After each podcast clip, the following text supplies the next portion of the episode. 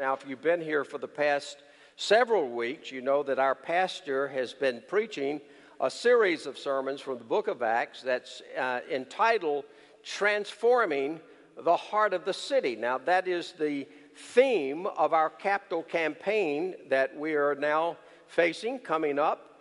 And as you've heard by now, our primary goal in this campaign is to have a spiritual impact on the city that will enable people to experience God's peace and spiritual prosperity. Charlie just prayed that. I mean, we stop and think about so many people in this city who just don't have what we have spiritually, much less materially, every other way.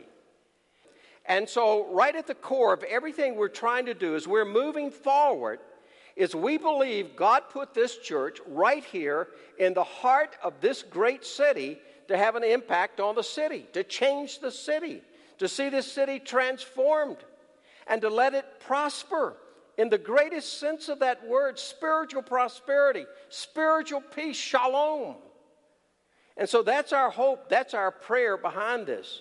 Richard put it like this he wrote these words Today, in Greenville's rapidly changing environment, we are prayerfully seeking God sustained leading and guiding as we develop new facilities. And here's the key this is why we're doing it and seek to transform the heart of this vibrant city through the impactful love of Christ encountered in the gospel. That's why we're doing what we're doing. And there's no question, in order for us to do this, if there's going to be real transformation of the city, where does it start? It has to start with me, it has to start with you. It's personal transformation. And that's why I wanted this morning to take this time to preach on this subject. What is transformation? What does transformation look like? And so that's the passage that we're going to, to look at today. Cities and even countries, when you look over historically, cities and countries have been spiritually transformed through God's people through movements of renewal. And I am praying that desperately for our church. And I'm praying that desperately for our community. And so we have to start with ourselves. We have to look at, well, what does transformation look like? How do I live a transformed life? We have to look at our own spiritual state. By the way, I'm absolutely convinced. I've been in ministry over 40 years, and I'm convinced I have never, ever had an opportunity in a ministry to have a greater impact than I think we have right now, and I say that with all seriousness, I think we have the great, it's a once in a generation opportunity to really have impact on this city. And that's why we need to take it seriously, and we need to start with our own spiritual state. So Paul addresses this. Chapter 12 of Romans, this is God's word.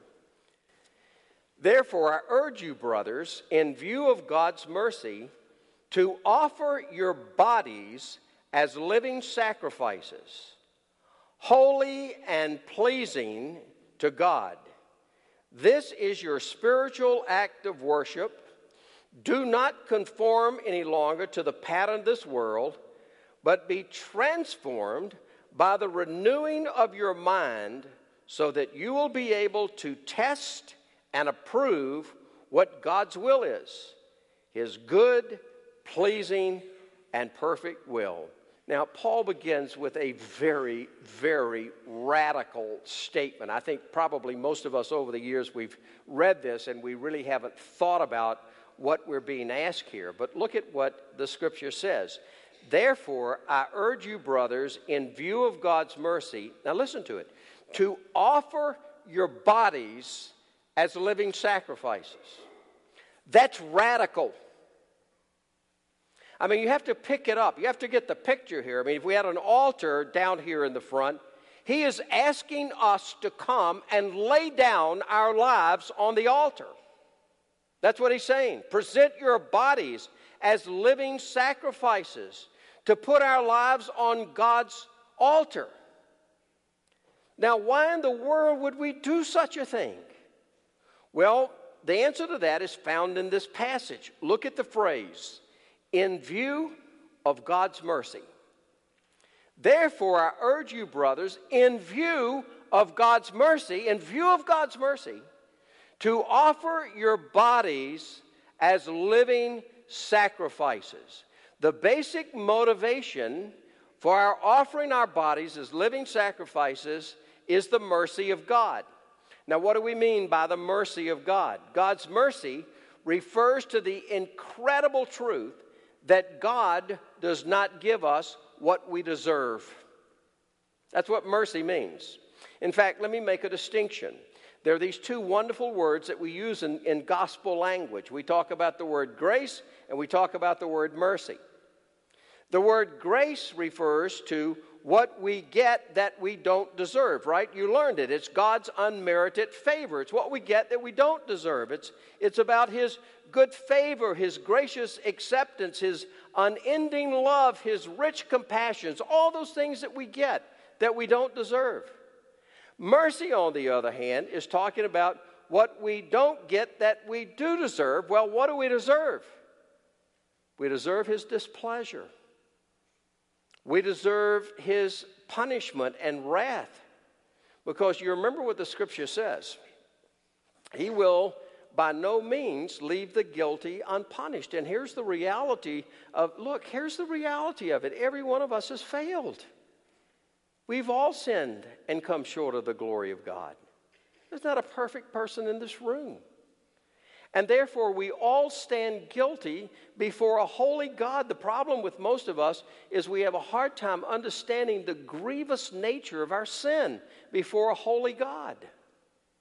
And so, what do we deserve? We deserve His wrath and punishment. But you know what? Because of His mercy, we don't get that.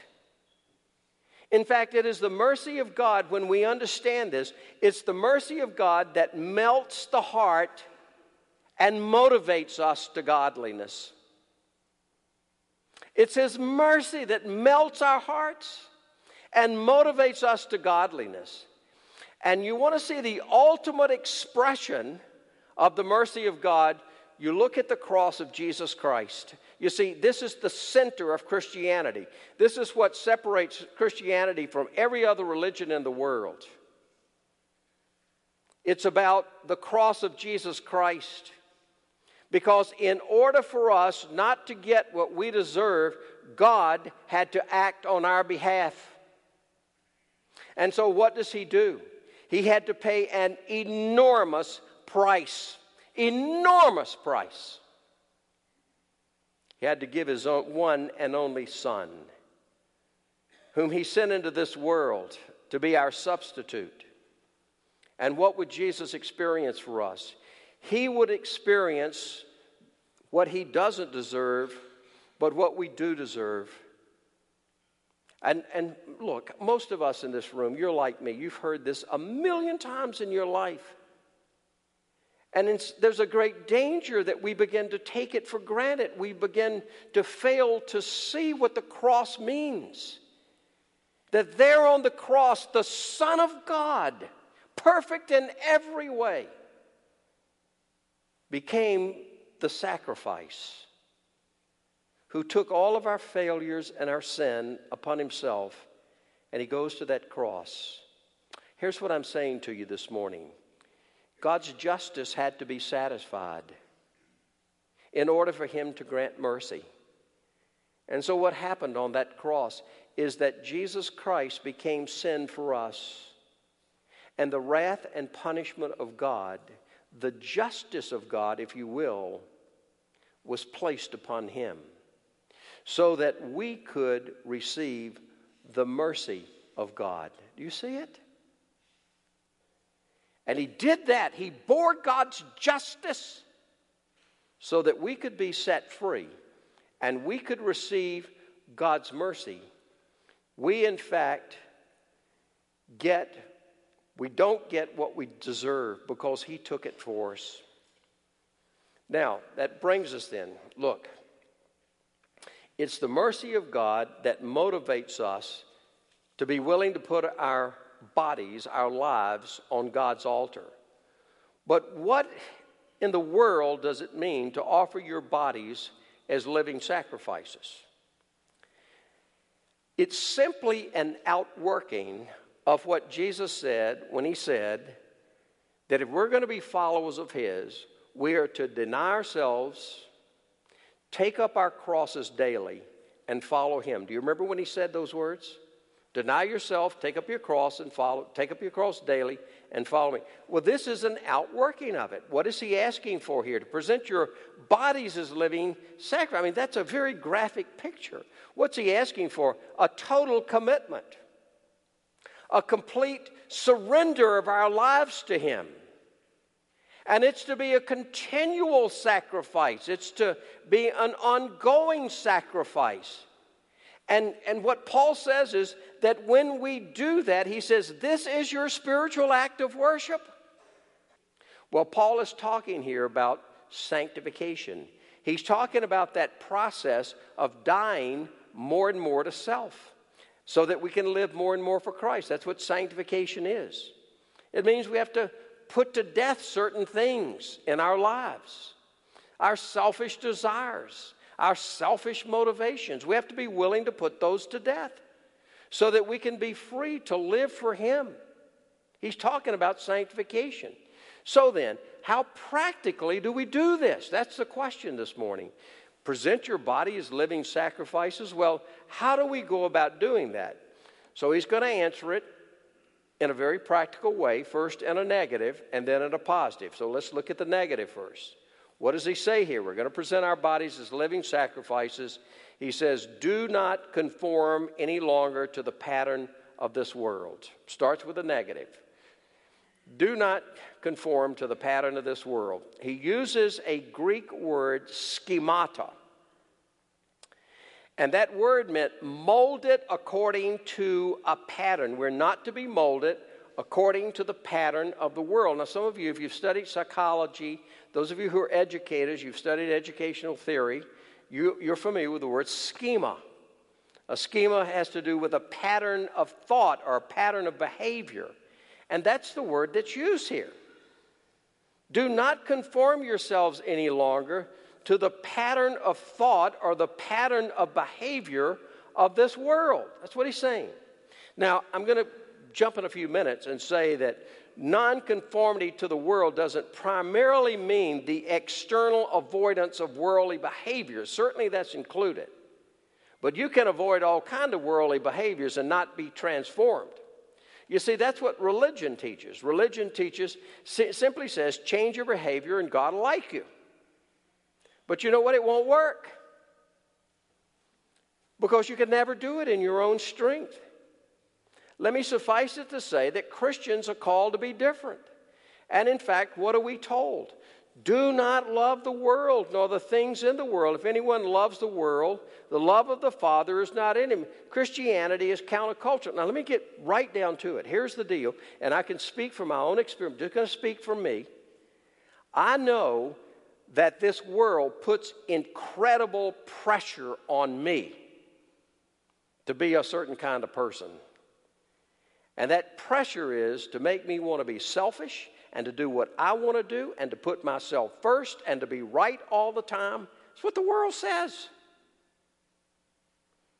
We live under that pressure. And he's saying we have to get away from that. We can't love the world or the things that's in the world. That's the negative. Don't be conformed to the world. So, what is the positive of this? Here it is be transformed by the renewing of your mind.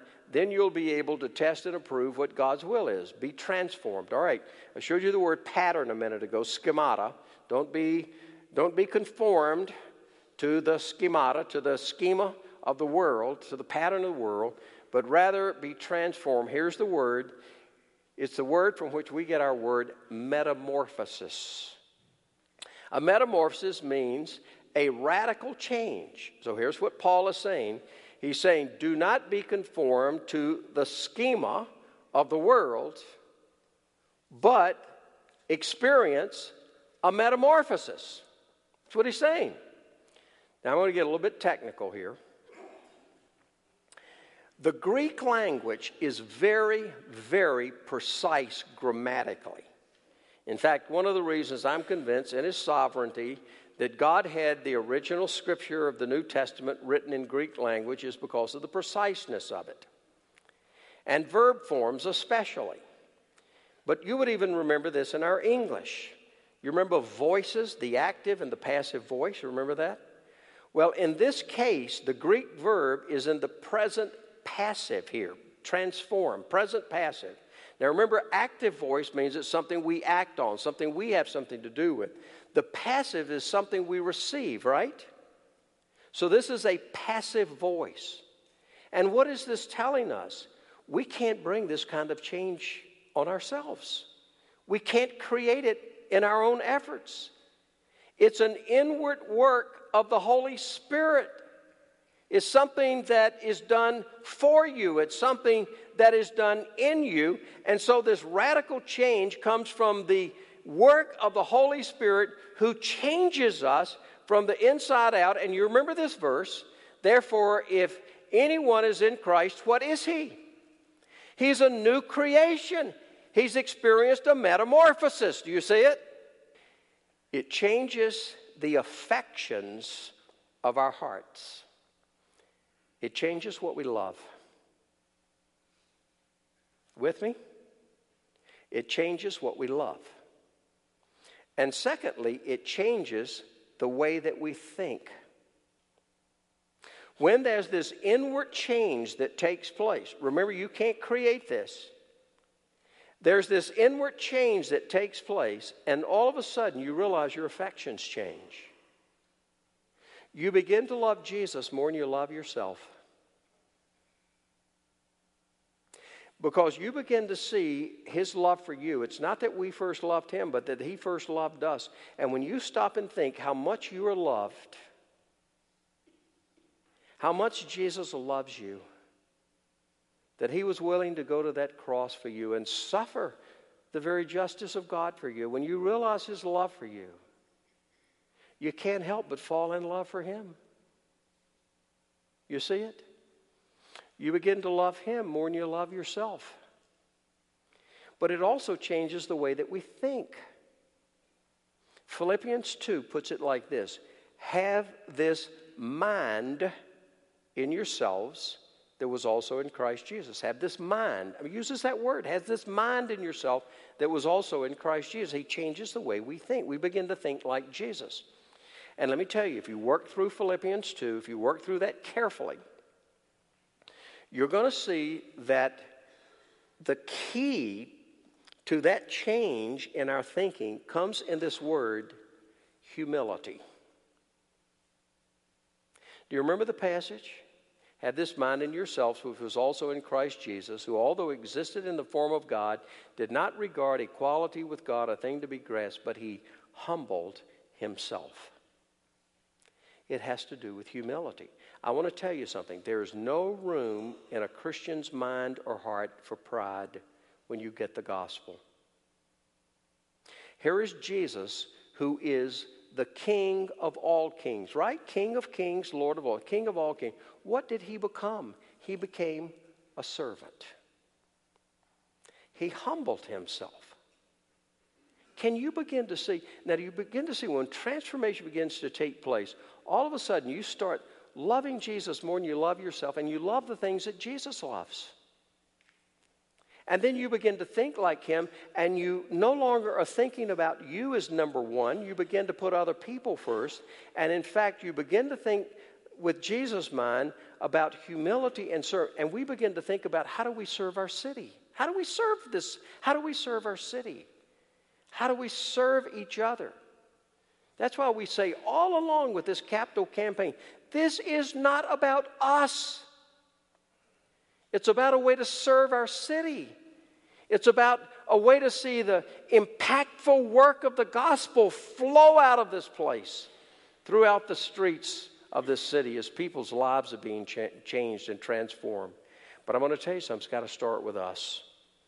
Changing the seat of the affections of our heart and changing the way that we think. John Piper said this he said, Transformation, now hang, hang with me just a couple of minutes more. Transformation is not switching from the to do list of the law. When Paul replaces the list, the works of the flesh, you remember in Galatians 5 when he starts listing all the works of the flesh? Paul says he doesn't change substitute the works of the law for the works of the flesh. He says, rather, he substitutes the fruit of the Spirit. This is critical to understand. Remember, I said earlier, Christianity is not about changing one set of moral values and behaviors for another. It's not simply about that. What he's saying is this that all of a sudden, when the Spirit does a work of transformation in your life, He begins to produce spiritual fruit in you. And you remember what that fruit is? The sp- fruit of the Spirit is love, joy, peace. We begin to experience those things inwardly. And it creates a life of humility and servanthood. It changes us from the inside out. In fact, Piper goes on to say this the Christian alternative to immoral behaviors is not a new list of moral behaviors, it is the triumphant power and transformation of the Holy Spirit through faith in Jesus Christ. It's not simply substituting another set of, of moral behaviors, but rather it is this triumphant power and transformation of the Holy Spirit that takes place in our lives. And so, what is the key to this? He says it's found in the renewing of your minds. It's found in the renewing of our minds. And it's only when the Holy Spirit renews our minds, because you know, our minds are fallen. They work in opposition to God. They're by nature not God worshiping, they're self worshiping. And only the Holy Spirit can change that mind. He saved us not because of righteous things we had done, it's not just a, a new set of moral beliefs here, but because of His mercy, there's our word again, He saved us through the washing of rebirth and the renewal of the Holy Spirit. So, what do we do here in terms of Romans 12? I want to suggest these things. First of all, we join the Holy Spirit in what He's doing. It's what Paul said on over in Philippians 2, verses 13 and 12 and 13, when he says, Work out your salvation. Do you remember that? For it's God who is at work in you. He's saying there's a responsibility that we have. And I'll tell you what, when we begin to join the Holy Spirit in what He's doing, we will pursue Christ with all of our hearts. We're going to want Jesus more than we want anything else. And as we begin to pursue Him, as we read and meditate upon the Scriptures, we begin to see His beauty. We begin to see His love. We begin to experience His mercy. There are people in this room who are struggling with addictions. There are people in this room who have their hearts filled with idols things that you love more than you love Jesus. There are people in this room who are living with anger and bitterness over the past, and you can't seem to let that go. There are people in this room who are filled with fear and anxiety about the future. You don't know what's going to happen to you. I'm going to tell you something. When the Spirit of God moves in your life, He changes everything. He changes everything. He changes what we love. We'll fall in love with Jesus. We'll fall in love with Him. And we'll want Him more than we'll want anything else. And all of these other things will grow strangely dim, as the hymn writer wrote in light of His beauty and grace when that happens. You'll fall in love with Him. And you know what? You're going to start thinking like Him. It'll change the way that you think. You'll have a renewed power to let go of things that you've struggled with that you can't seem to let go of, including past hurts and pain. You can let it go because He gives you that power.